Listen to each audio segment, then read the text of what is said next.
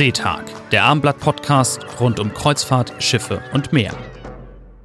Herzlich willkommen zu Seetag, dem Podcast des Hamburger Abendblattes rund um Kreuzfahrten, Schiffe und Meer. Am Mikrofon sind Georg Jonas Schulz und Edgar Sebastian Hasse. Keine Feier ohne Meier, pardon, Uwe Bergmann. Ohne ihn läuft praktisch nichts an Großveranstaltungen in Hamburg und Norddeutschland die Cruise Days, die im September wieder stattfinden, der Hafengeburtstag, die Fanfeste, die beliebten Harley Days, die Kieler Woche und die Travemünder Woche, all das trägt ihre Handschrift, der Bergmann Gruppe. Sie haben als Eventmanager, der größte Anbieter dieser Art in Hamburg, in den 80er Jahren sogar ihr Studium geschmissen, das Studium der Geografie, Soziologie und Volkswirtschaft, um Events zu organisieren. Herzlich willkommen, Uwe Bergmann, zu diesem Podcast Seetag. Ja, vielen Dank. Ich muss nur ganz kurz was richtigstellen. Also der Hafengeburtstag ist natürlich eine Riesenveranstaltung. Da haben wir ein kleines Fleckchen, was wir, was wir organisieren. Und bei der Kieler Woche ist es ähnlich. Also das sind große Veranstaltungen, die darf man uns um die Gottes Willen selbst. nicht ganz zuschreiben. das wäre zu viel der Ehre. Und ansonsten haben wir oft auch Partner dabei. Also Sehen Sie, es ist schon ein bisschen Mythologie dabei. Ja, ich bin immer bemüht, das gerade zu stellen, weil es dann immer heißt, die machen alles. Stimmt überhaupt nicht. Es gibt ganz viele Großveranstaltungen, mit denen wir gar nichts zu tun haben. Und bei einigen bringen wir uns ein, in der ja. Tat. Aber die Cruise Days, die jetzt vom 13. bis 15. September anstehen, das ist schon eine Ihrer Hauptveranstaltungen, wo Sie dann, sag ich mal, die Lead-Agentur sind. Das kann man schon sagen, oder? Ja, das machen wir zusammen mit Red Roses Communication, mit Katja Dero, äh, meine Partnerin bei dieser Veranstaltung. Äh, da haben wir in der Tat die Funktion des Veranstalters inne und haben die Lizenz erworben nach einer Ausschreibung für mehrere Jahre. Und äh, da sind wir auch sehr stolz drauf und das führen wir auch mit Begeisterung durch. Ist eine große Verantwortung und eine riesen, ja, ein Riesen-Event für Hamburg. Wie viele Besucher erwarten Sie denn als Veranstalter der Cruise Days? Ja, das ist immer solche Sache. Besucherzahlen, nirgendwo wird so gelogen wie bei Besucherzahlen von öffentlichen Veranstaltungen. Ähm, erstmal wollen wir klarstellen, wir wollen dem Hafengeburtstag keinen Wettbewerb machen. Also wir sind merklich dünner besucht und äh, sagen, Mensch, wir haben uns mal so auf die Hälfte eingependelt, dass wir so um die 500.000 Besucher haben. Wie gesagt, es kann keiner zählen. Es hängt ja auch davon ab, wie lange bleibt denn der Einzelne oder die Einzelne.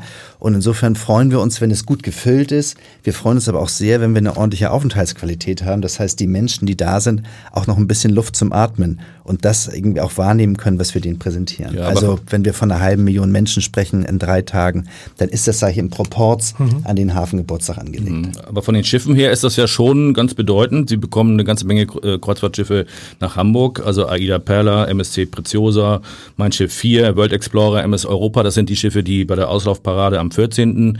fahren. Welche Schiffe sind sonst noch zu erwarten? Ja, also ich muss auch eine kleine Wortkorrektur üben. Äh, das ist keine Auslaufparade. Das ist die große Parade der Hamburg Cruise Days, okay. weil die Cruise Days ja noch weitergehen am Ach Sonntag. die kommen alle wieder zurück. ja. Eins kommt zurück in der Tat, äh, die MSC Preziosa, die kommt wieder zurück und legt in Steinwerder an. Ähm, das ist uns auch sehr lieb, weil wir immer gerne an jedem Tag auch viele äh, Schiffe im Hafen haben. Ähm, ja, zu erwähnen sind natürlich noch die Amadea von Phoenix Reisen, besser bekannt als das Traumschiff. Wo Florian Silbereisen jetzt als Kapitän anheuert. Ich hoffe, dass er das gut macht, das an- und ablegt. Aber nach Hamburg kommt er wahrscheinlich noch nicht, ne? oder? so, und dann haben wir die Costa Mediterranea.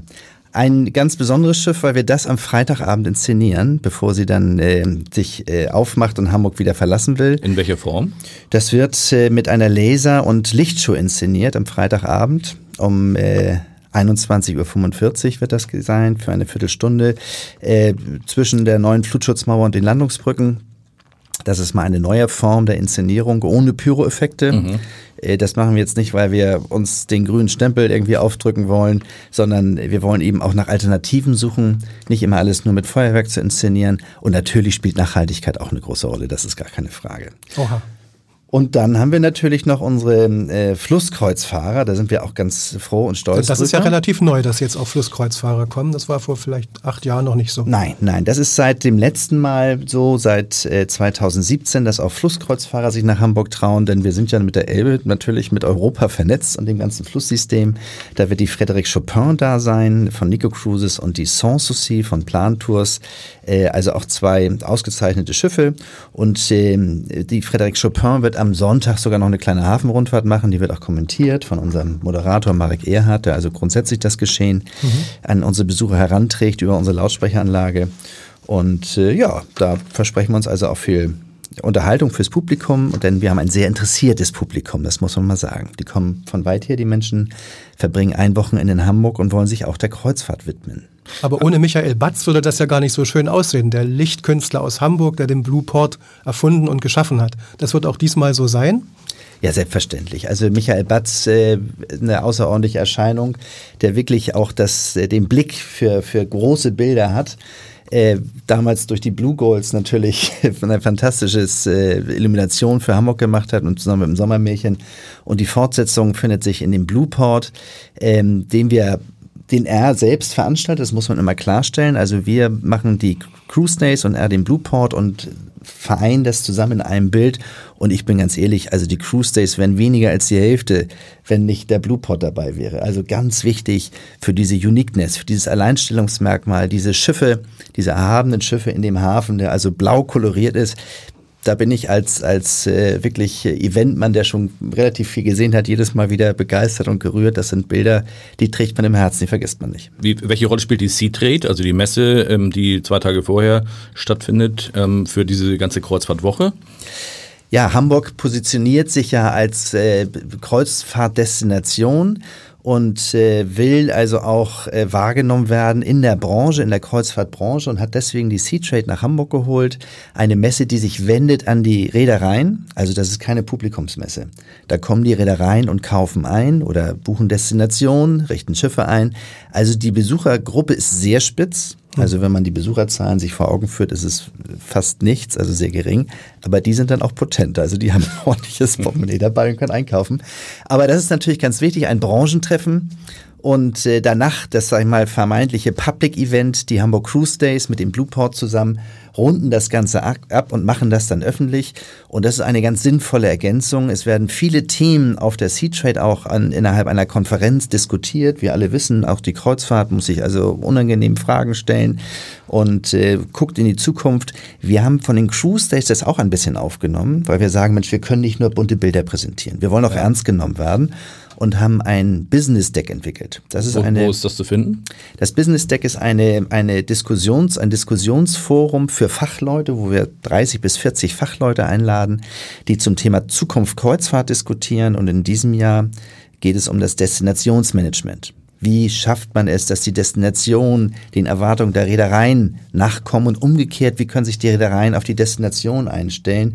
Da gibt es ja die unterschiedlichen Begehrlichkeiten. Einige Destinationen sind komplett überlaufen, andere wollen an den Markt. Venedig, Dubrovnik. Als ja, zum Beispiel. Das lesen wir ja immer, das ist auch ganz furchtbar. Aber Hamburg gehört, glaube ich, nicht dazu. Ne, das wollen also, wir auch gar nicht. und ähm, aber wir wollen ja auch, auch äh, uns mit der Kreuzfahrt zusammen entwickeln und wir wollen ja, wie gesagt, auch ernst genommen werden und wir haben also auch tolle Zusagen von Fachleuten bekommen für diese Konferenz, die am Freitag stattfindet. Äh, wie gesagt, ein kleiner Kreis. Es ist äh, keine Convention oder sowas, wo also frontal irgendwelche Sachen dargestellt und, und erzählt werden, sondern alle Teilnehmer diskutieren in, in Foren, in Diskussionsrunden und am Ende des Tages hoffen wir auch Ergebnisse mitteilen zu können, die dann die Branche einen Tick weiterbringen. Das Ganze wird wissenschaftlich begleitet von der EBC Hochschule. Also das Ganze, wie gesagt, in einer sehr ernstzunehmenden Art und Weise und rundet, sag mal, das große Ganze, den, die Cruise Days in einer Spitze ab. Sehen Sie denn da wirklich schon Gegenwind für die Branche kommen? Also die ganze Diskussion über Klimaabgas und so, dass man sagt, äh, jetzt bei den Cruise Days werden wir das vielleicht noch nicht merken am Publikumsinteresse, aber ähm, ein bisschen dunkle Wolken sind schon am Himmel? Naja, also ich glaube, dass das Publikumsinteresse auch die nächsten Jahre sehr groß bleiben wird, weil Kreuzfahrt ist ein ganz spannendes Thema und das ist ja erst dabei, sich wirklich zu entwickeln. Wenn man sich schaut, was, was für Kapazitäten da jetzt noch im Bau sind und wo die Reedereien hinwollen und wie viel überhaupt äh, äh, urlaubsbegeisterte Kreuzfahrt wahrnehmen. Das sind ja gar nicht so viele. Da wir reden da von, von äh, zwei Millionen Menschen. Mhm. Ähm, die Kreuzfahrt insgesamt hat einen Anteil, glaube ich, von zwei Prozent der gesamten Schifffahrt. Das ist gar nicht so wild, aber nichtsdestotrotz ist natürlich sind diese Zukunftsfragen extrem wichtig. Und äh, ich bin ja oft dieser Situation ausgesetzt, dass ich quasi so angeklagt werde, wie kannst du es wagen, hier zwölf stinkende Schiffe nach Hamburg zu holen? Und dann sage ich, äh, das ist genau das Richtige, um Themen auch ernsthaft zu diskutieren, um Lösungen herbeizuführen, um das Ganze vielleicht auch mal sich zuspitzen zu lassen. Und ähm, natürlich müssen wir uns diesen Fragen stellen. Wenn ich sage wir, es ist die gesamte Branche. Ich bin ja nur der kleinste Teil einer Branche, weil wir hier eine Party feiern. Aber die Reedereien nehmen das sehr ernst. Also ich habe einige Konferenzen auch besucht. Da ist diese Zukunftsfrage, die Nachhaltigkeit, wie schaffen wir es, ähm, Kreuzfahrt nachhaltiger zu machen und umweltgerechter zu machen, ist das zentrale Thema für die Zukunft. Und das greift natürlich alles in einem, Destinationsmanagement und wie gesagt, wie sind die Schiffe motorisiert, wie können sie mit Landstrom versorgt werden und so weiter und so fort. Und das sind Prozesse, die, glaube ich, ganz viele Jahre in Anspruch nehmen. Aber ich glaube, das Signal ist mehr als angekommen. Also Gehen wir mal zur Perspektive jetzt, wie Sie diese Veranstaltung Cruise Days organisieren. Wie muss man sich das als Hamburger vorstellen? Wann haben die Vorbereitungen begonnen? Wie läuft das detailliert ab? Ja, die Vorbereitungen fangen eigentlich an, äh, wenn die Veranstaltung zu Ende ist fürs nächste Mal oder schon davor. gibt ja viele Dinge, die man mittel- und langfristig sieht, wenn es darum geht, Sponsoren anzusprechen, dann macht man das gleich für mehrere Veranstaltungen. Es ist uns zum Glück gelungen, mit AIDA einen, einen Premium-Partner zu finden, der also erheblich zur Refinanzierung beiträgt, der dann in dem Zusammenhang dann auch die Docs belegen kann, auch beim, bei Blom und Voss, also die großen Banner, die die sehr gut wahrgenommen werden. Und äh, da sind wir eben sehr froh, dass wir uns in einem Terrain bewegen, wo auch die wirtschaftliche Kraft da ist, sowas überhaupt leisten zu können. Das sind bei anderen Events habe ich diesen Vorteil nicht, das bin ich ganz ehrlich. Hm. Nichtsdestotrotz äh, wird auch in der Branche zunehmend kritisch auf die Ausgaben geschaut. Also wir müssen uns da immer beweisen und müssen auch belegen, dass das Investment der Reedereien Sinn macht. Jedes Jahr wird äh, vom Hamburg Convention Büro, die ja praktisch unser Lizenzgeber sind, werden Umfragen gemacht denen müssen wir uns auch stellen. Die machen nicht wir die Umfragen, wir können sie also nicht beeinflussen, sondern die werden extern gemacht von einem unabhängigen Institut. Und dann ergeben sich die, die Dinge, die dann äh, von den Besuchern mitgeteilt werden. Und das ist hochinteressant. Und bisher ist es wirklich so, dass wir ganz viele kreuzfahrtbegeisterte Menschen haben, Leute, die es schon getan haben, Menschen, die sich informieren wollen. Aber sagen Sie nochmal die Organisation, wie läuft das ab?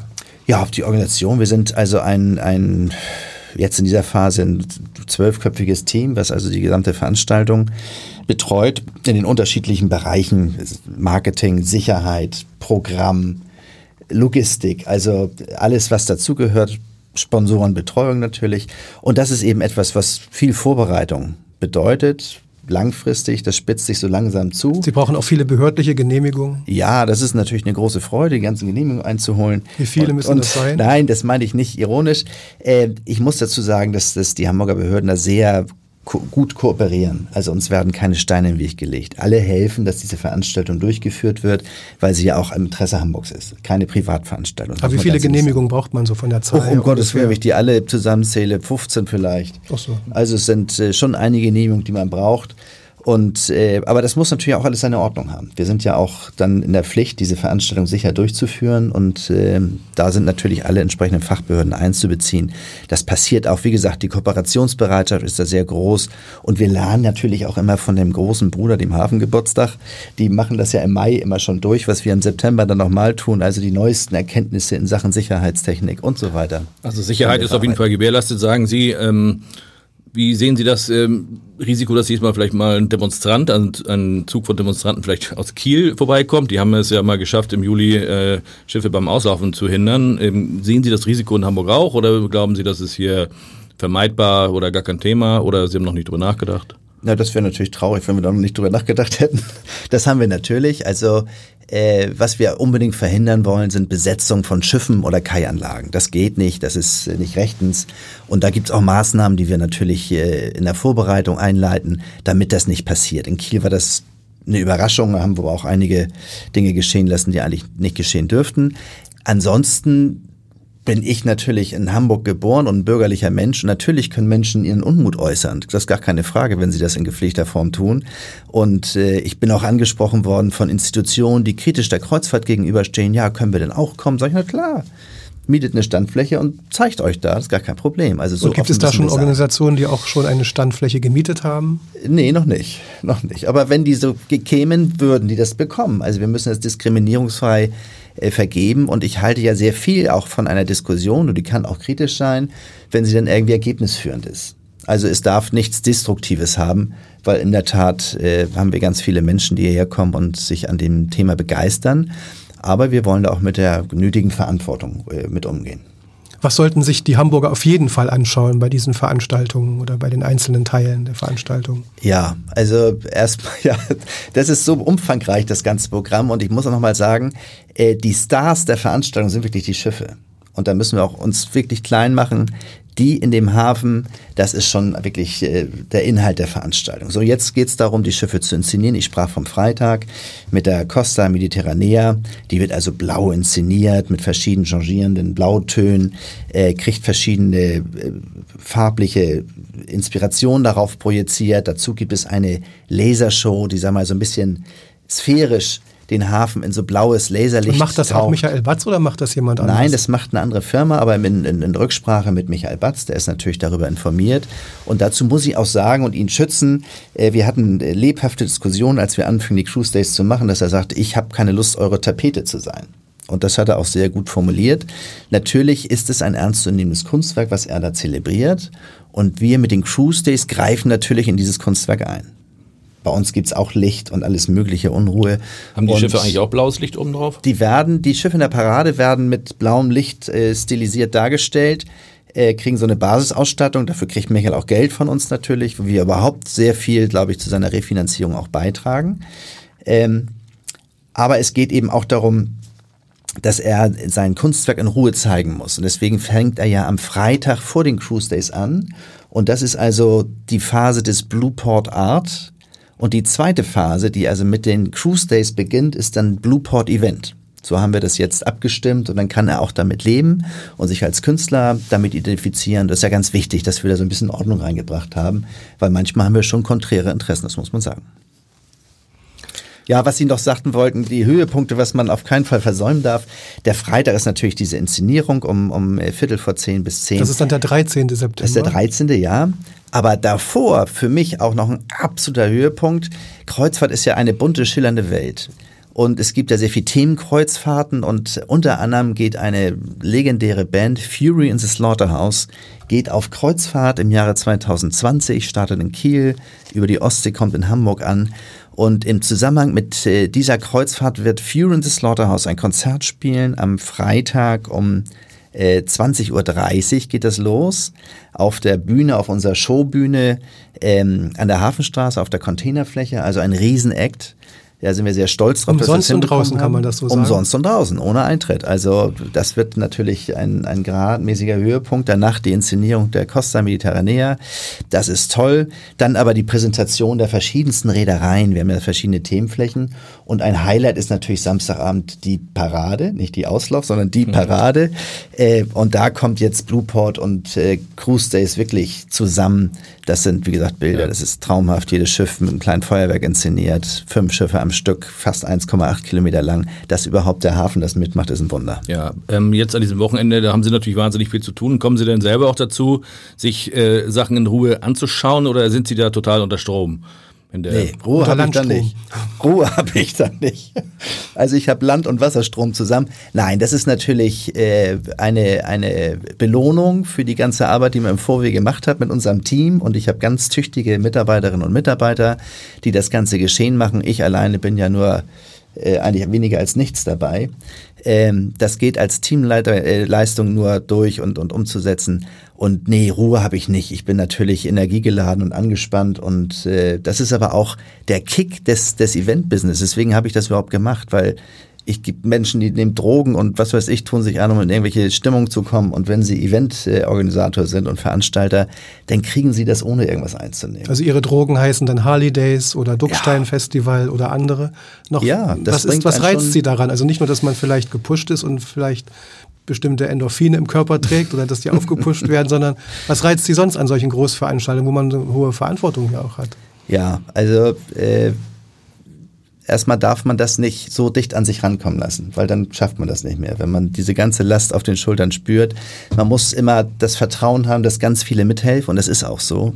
Man selbst ist wirklich nichts in dem Wie, ganzen Zusammenhang. Wie groß ist Ihre Firma eigentlich? Sie haben Wir sind circa 30 Mitarbeiter. Und äh, aber in so einem Projekt arbeiten nicht alle 30 Mitarbeiter bei uns mit. Die haben ja auch verschiedene andere Abteilungen äh, abzudecken. Ähm, da geht es also darum, dass es eine Teamleistung ist, viele eingespannt sind. Und sowas kann man auch, wie gesagt, nur unter den, der Aufsicht von Fachbehörden machen, die dann eben auch das mit absichern. Das ist ja auch wichtig, dass man am Ende zwar die Verantwortung trägt, aber ganz viel Energie wird da reingebracht von Leuten, die ihren Beitrag leisten. Also das muss man immer sagen, Großveranstaltungen können nie einer Person zugeschrieben werden. Das sagen Sie nur, um sich selbst zu schützen. Nee, das ist so, das ist Demut auch, ne? dass man ja. sich nicht zu wichtig nimmt und auch Bodenhaftung behält. Das ist auch ganz wichtig. Und dazu gekommen bin ich, also es ist total spannend, wenn man sich was ausdenkt im Kopf und dann das auch noch umsetzen darf im öffentlichen Raum. Irgendwie bin ich ein Mann des Volkes, glaube ich. Äh, andere Agenturen spezi spezialisieren sich auf, auf äh, äh, Business-Kunden. Wir haben angefangen mit dem Public Segment. Ich habe damals einen Flohmarkt veranstaltet, so fing das Ganze mal an. Aber das war ein Flohmarkt mit ganz viel Live-Musik. 86 war das so oder? Nö, das war 84. 84. Am Schmuggelstich in Norderstedt, also ein legendärer Flohmarkt. Äh, das war wie ein Stadtfest.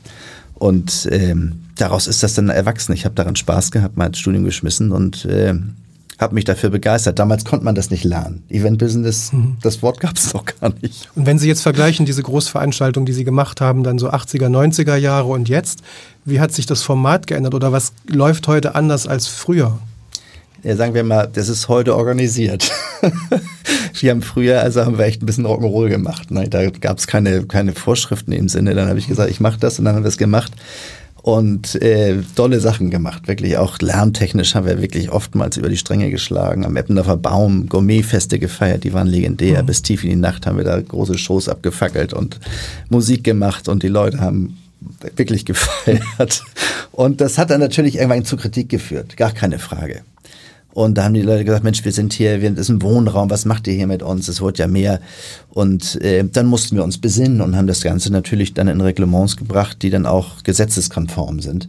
Und abgesehen davon muss man immer, wenn man so etwas durchführt, auch auf die Toleranz der Menschen hoffen, die man direkt belästigt. Das tun wir. Deswegen versuchen wir auch immer auf die zuzugehen. Ich gehe zum Beispiel vor den Cruise Days, gehe ich auch in die Stadtteilkonferenz in der, in der Neustadt und präsentiere mich da. Die sind nicht meine Freunde, Ne? Das sind ja die Leute, die da sitzen, die eher sowas kritisch beurteilen. Nichtsdestotrotz finde ich das total wichtig, sich mit denen auseinanderzusetzen, dass sie auch sagen, Mensch, hier ist ein Gesicht, da kann ich auch mich an den wenden, wenn irgendwas ist. Und dann kann man ganz oft auch äh, Abhilfe schaffen. Da brauchen wir keine Anrufe fünf Tage nachher vom Amt, dass sich jemand bei der Polizei beschwert hat. Unsere Nummer ist da viel ergebnisreicher. Aber es gibt ja nun verschiedene Großveranstaltungen mit äh, einer verschiedenen Bedeutung auch für die Stadt. Nehmen wir mal die Harley Days, äh, die Sie gemacht haben in diesem Jahr auch, da wird ja auch immer sehr viel diskutiert. Wie ist da der letzte Stand, was die Akzeptanz in der Bevölkerung angeht, aus Ihrer Sicht? Ja, die Harley Days, da waren die, die Menschen in Hamburg immer gespalten. Da gibt es Leute, die lieben das und dann gibt es Leute, die finden es ganz furchtbar. Gibt gar nicht so viel, denen das so egal ist. Also das polarisiert sehr. Und ähm, ich bin nicht auf die Welt gekommen als Biker. Ich bin kein Rocker. Ich bin aber Eventmann. Ich kann mich dafür begeistern, weil die Harley-Community sehr besonders ist. Da sind die ist äh, genauso aufgesplittet wie unsere Gesellschaft. Da gibt's Reiche, Verwöhnte, da gibt's äh, Arme, die das Letzte dafür geben und die ihre mhm. Bikes zusammenschrauben. Da gibt's Gescheite und etwas einfach strukturierte. Also das ist wirklich ein Querschnitt der Bevölkerung. Aber die haben eben eine Leidenschaft. Das ist für diese alten, was heißt alt sind die gar nicht, für die Motorräder, für den Sound, für den Lifestyle, für das, das ist ein bisschen wie bei den Schiffen eigentlich, ne? Ja, noch ein bisschen anders. Ne, das ist noch, noch ein Tick direkter, aber es hat schon auch was zu tun. Die Sehnsucht auf Schiffen ist auch was ganz Besonderes.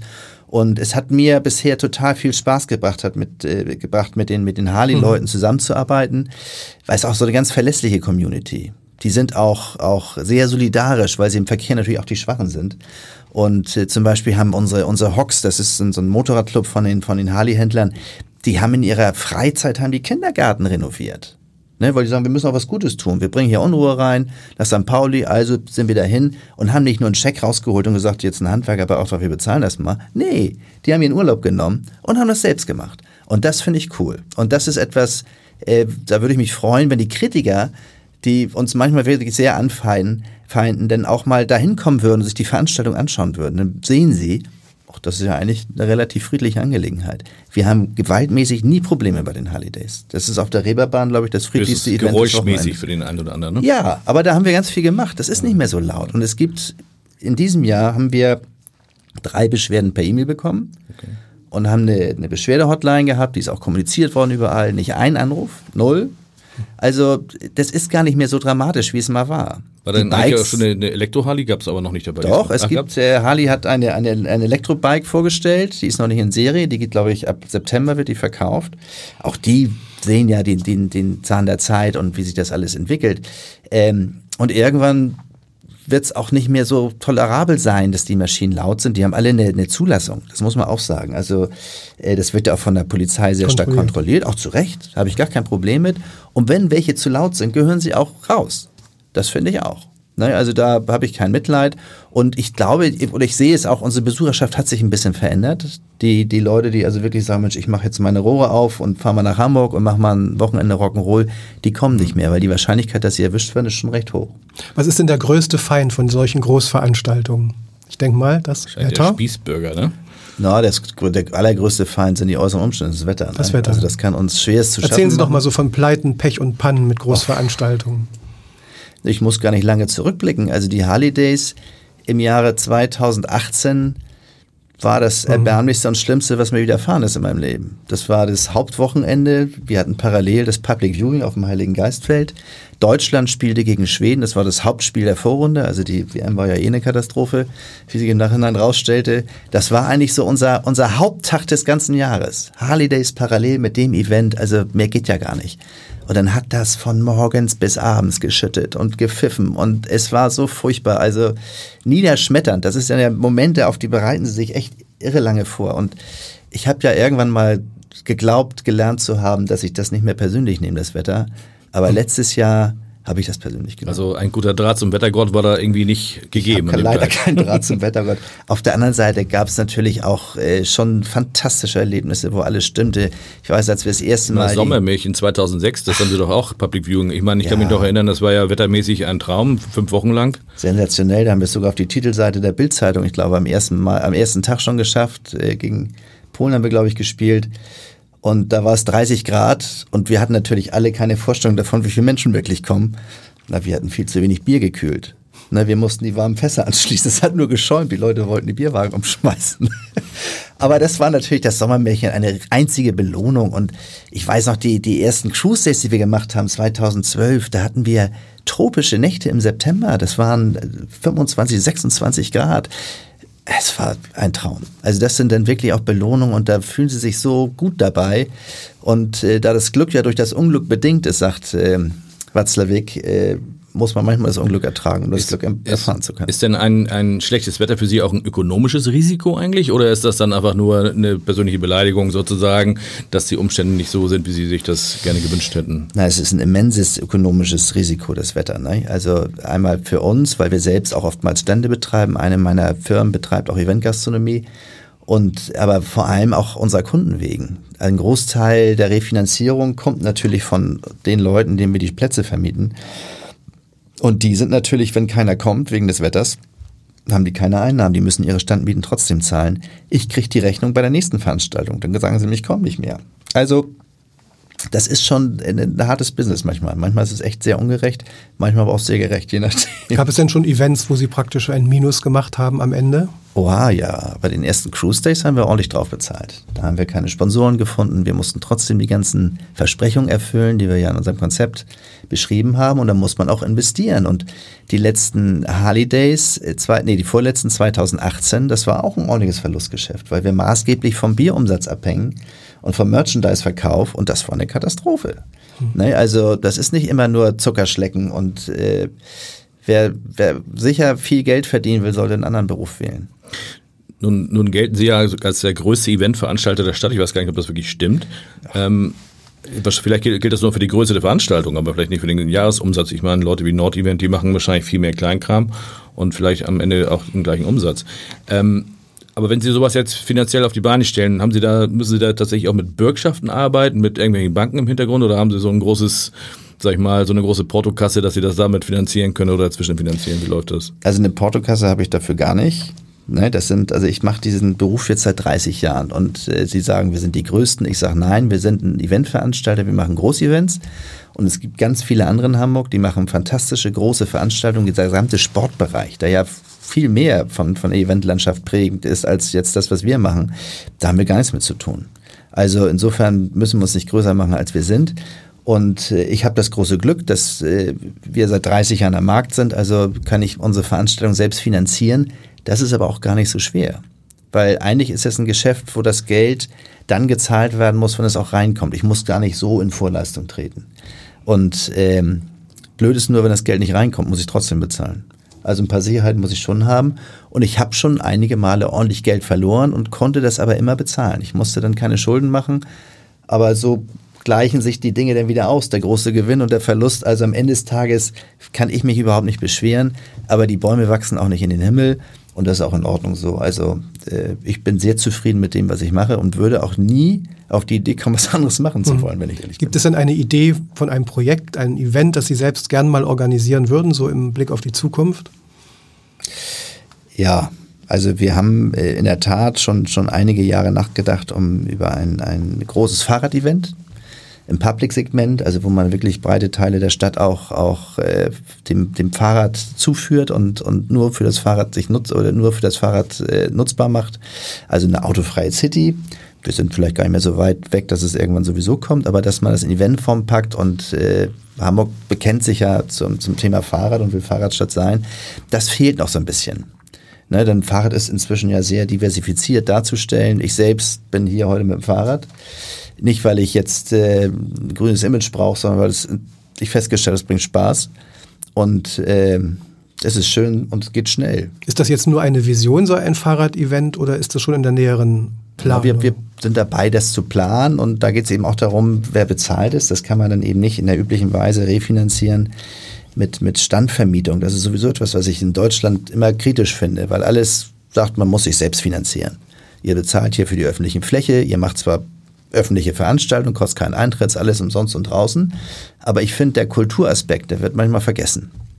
Und das ist in Südeuropa anders. Da ist man viel offener, was Kulturveranstaltungen im öffentlichen Raum nimmt, angeht. Nimmt die Stadt Ihnen eine ordentliche, also ziemlich viel ab sozusagen für Stände und für Flächen? Oder ist das noch im Bereich dessen, dass man sagt, okay, das ist fair? Das ist im Rahmen der gesetzlichen Gebühren, die festgesetzt mhm. sind dafür. Aber die gibt es eben, die Gebühren. Und ich finde, wenn Veranstaltungen äh, ein gewisses Maß an Qualität haben sollen, dann brauchen sie auch Energie, um das leisten zu können. Das drückt sich meistens in Euros aus oder im Engagement von Kulturträgern. Und äh, nicht umsonst gibt es das Alstervergnügen nicht mehr. Wir haben das selbst fünf Jahre lang mitgemacht und haben gesehen, wie schwer das ist. Und da wird man allein gelassen. Komm, mach mal ein tolles Fest hier und vermiete mal die Meter. Dann wird aber immer vorgehalten, jetzt hast du aber jeden Meter vermietet, das ist auch scheiße. Also, wenn man wirklich äh, den, den Bürgerinnen und Bürgern mal was zurückgeben will, dann sollte man das vielleicht so machen wie in Skandinavien, in den Städten. Da gibt es einmal im Jahr ein großes Fest und die Faustregel ist pro Besucher ein Euro im Jahr, äh, pro Bewohner ein Euro im Jahr. So, und wenn wir in Hamburg 1,7 Millionen äh, Menschenleben haben und jeder, sag mal, für jeden Menschen ein Euro zur Verfügung gestellt wird, dann könnten sie ein sensationelles Fest hier inszenieren, was also Kultur geprägt ist und wo die Menschen begeistert sind und das einen Beitrag leistet zur, zur Lebensqualität Hamburgs und man müsste sich nicht immer ärgern, dass jetzt 53 Buden mit. Ich wollte gerade sagen, es gibt ja immer Leute, die kritisieren, beim Hafengeburtstag zum Beispiel, vielleicht ja. bei den Großdays teilweise auch, dass man sozusagen Aneinanderreihung von Imbissständen nachher äh, produziert, wenn man halt so viele Buden vermietet. Ähm, stellt sich die Frage, was, was erwarten Menschen eigentlich im Digitalzeitalter von Veranstaltungen heute? Ist das irgendwie anders als früher, weil sich Menschen auch anders ablenken können mit ihren Smartphones und so? Oder äh, das sozusagen das reale, das haptische Erleben? Also ich finde ja, dass, dass äh, das, was wir machen, diese, diese Public Events ja eine zunehmende Bedeutung bekommen. Weil es gibt ja Facebook und bei uns gibt es Face-to-Face. Also wir wollen ja dafür sorgen, dass die Menschen sich begegnen und äh, miteinander sprechen. Wir machen ja auch Quartiersfeste in Eppendorf. Wir begleiten die Altonale, seit sie entstanden mhm. ist. Wir sind jetzt ähm, im, im, übernächsten Wochenende in Uhlenhorst, machen das Uhlenhorster Stadtteilfest. Das sind alle Feste, die, die eine totale Bedeutung haben. Da präsentieren sich Vereine, da kommen die Menschen zusammen und klönen, Nachbarn, die sich kennen oder noch nicht kennen. Und das ist wichtig, dass, dass es so etwas gibt. Und äh, das muss natürlich auch kulturell aufgeladen werden. Und wie gesagt, ich finde, dass wir ein bisschen alleingelassen werden. Äh, man müsste eigentlich äh, Gebühren im öffentlichen Raum abhängig machen davon, welchen Nutzen die Allgemeinheit von der Veranstaltung hat. Also wie kulturträchtig ist das? Ich werbe jetzt nicht dafür, dass wir bei den Holidays keine Gebühren zahlen. Das kommt mir nicht in den Sinn. Also ich habe einen Realitätsbezug. Aber bei anderen Veranstaltungen ein Vergnügen rund um die Alster, wo vielleicht das Schauspielhaus und das Opernhaus Beiträge leisten, große Kulturträger, die staatlich bezahlt sind, ähm, wo man Flächen mal offener nutzen kann, ohne gleich darüber nachzudenken, wie kriege ich das Geld her. Das würde Spaß bringen. Das ist also auch etwas, was Hamburg, glaube ich, begeistern würde. Und gerade im digitalen Zeitalter, wo wir alle total unter Stress sind und alles optimiert wird und was weiß ich, äh, sich verändert, sind solche Dinge doch ganz wichtig, dass wir also einen Bezug zu, unserem, zu unserer Gemeinschaft haben und zu unserer Stadt haben und auch ein Gemeinschaftsgefühl entwickeln. Das heißt, Großveranstaltungen haben nach wie vor eine Zukunft in dieser Stadt? Ja, ich hoffe doch sehr. Und gibt es irgendwelche Grenzen, die Sie ziehen würden von der Umwelt her, Umweltbelastung oder von der Zahl der Leute, die kommen würden, wo einfach die Kapazitäten gar nicht mehr da sind? Oder von den Erwartungen der Leute, die gar nicht mehr erfüllt werden können? Es muss ja immer alles noch prominenter, noch besser, noch größer werden oder? Ja, das ist, das ist so ein, so ein Ehrgeiz, den darf man eigentlich nicht haben. Mehr, mehr, mehr geht ja nicht. Also es gibt immer unterschiedliche Rahmenbedingungen und manchmal führen sie dazu, dass es wirklich äh, an der Spitze ist, sich an der Spitze bewegt. Ist ja ganz schwer im, im öffentlichen Bereich auch zu bestimmen, wie viele Menschen kommen eigentlich. Wie sicher kann ich das machen? Und da müssen wir uns heute sehr intensiv mit auseinandersetzen. Das tun wir auch. Und äh, umso wichtiger ist, dass man, dass man versucht, vernünftig zu planen, die Flächen nicht so dicht bebaut. Das muss ich deswegen machen, weil wir es alles refinanzieren müssen. Ne, möglichst wenig Fläche dicht bebauen, dann habe ich eine hohe Refinanzierungsquote und kann mir dann vielleicht irgendein Bühneneck leisten. Völliger Blödsinn, finde ich. Ne? Also, dass die, die Denke, die Herangehensweise verkehrt. Und äh, wenn ich von so einem Fahrrad-Event spreche und sage, Mensch, wir schließen die ganze City ein, dann meine ich nicht, dass wir Bude an Bude in der City haben, sondern dass wir da, wo Plätze sind, auch was hinstellen können. Dass wir vielleicht den ganzen öffentlichen Raum nutzen, damit die Fahrräder sich von A nach B bewegen können. Und dadurch, sag ich mal, auch so, so eine Situation schaffen, die die Besucher begeistert, wo sie sich nicht so beengt vorkommen, wo man Platz hat und Luft hat zu atmen und das zu tun, was man tun möchte. Das stelle ich mir als zukunftsträchtiges und gutes Event vor. Die Menschen müssen sich nicht so drängen auf wenig Quadratmeter. Das, das kann man sich ersparen. Das sind auch in der Tat äh, Risikofaktoren. Aber wenn wir dann zum Beispiel so eine Parade haben, wo die Schiffe dann auslaufen, da kommen viele Menschen zusammen und schauen sich das gemeinschaftlich an.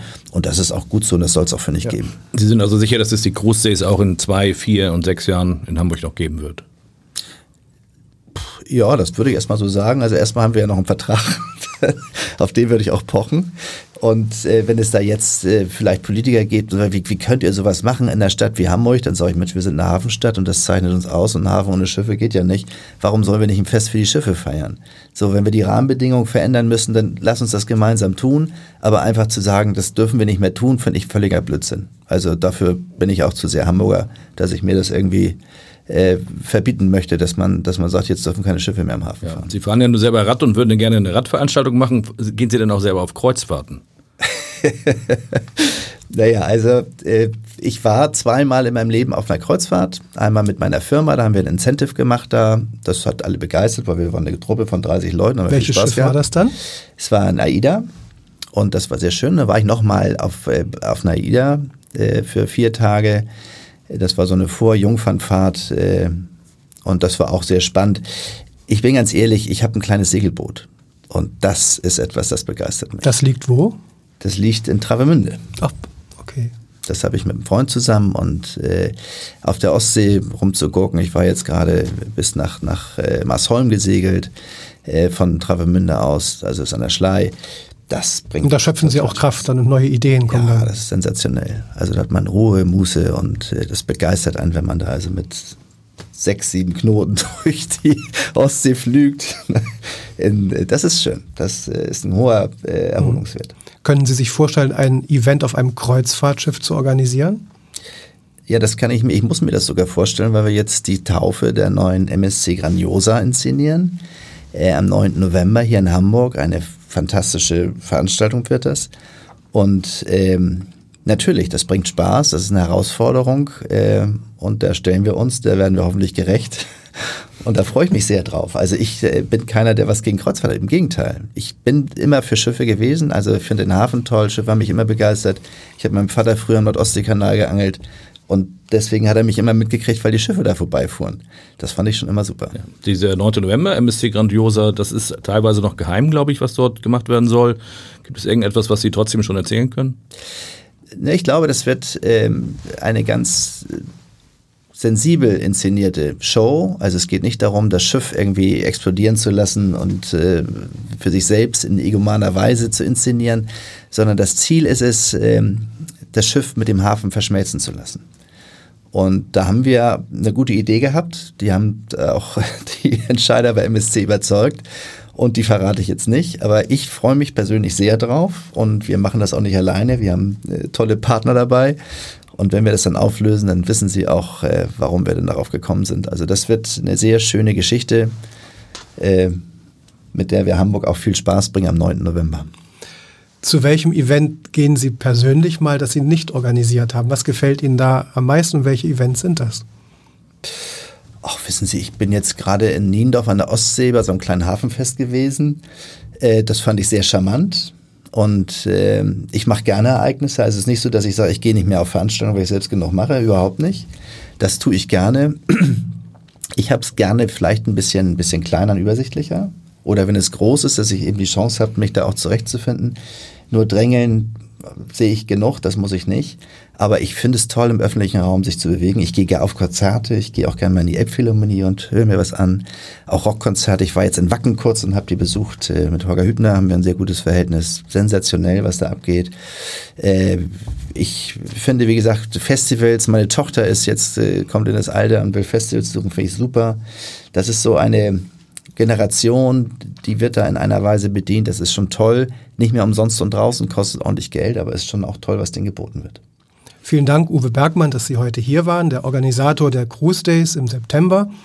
Am Mikrofon von Seetag, dem Podcast des Hamburger Abendblatts, verabschieden sich Georg Jonas Schulz und Edgar Sebastian Hasse. Ahoi und auf Wiederhören. Weitere Podcasts vom Hamburger Abendblatt finden Sie auf abendblatt.de slash podcast.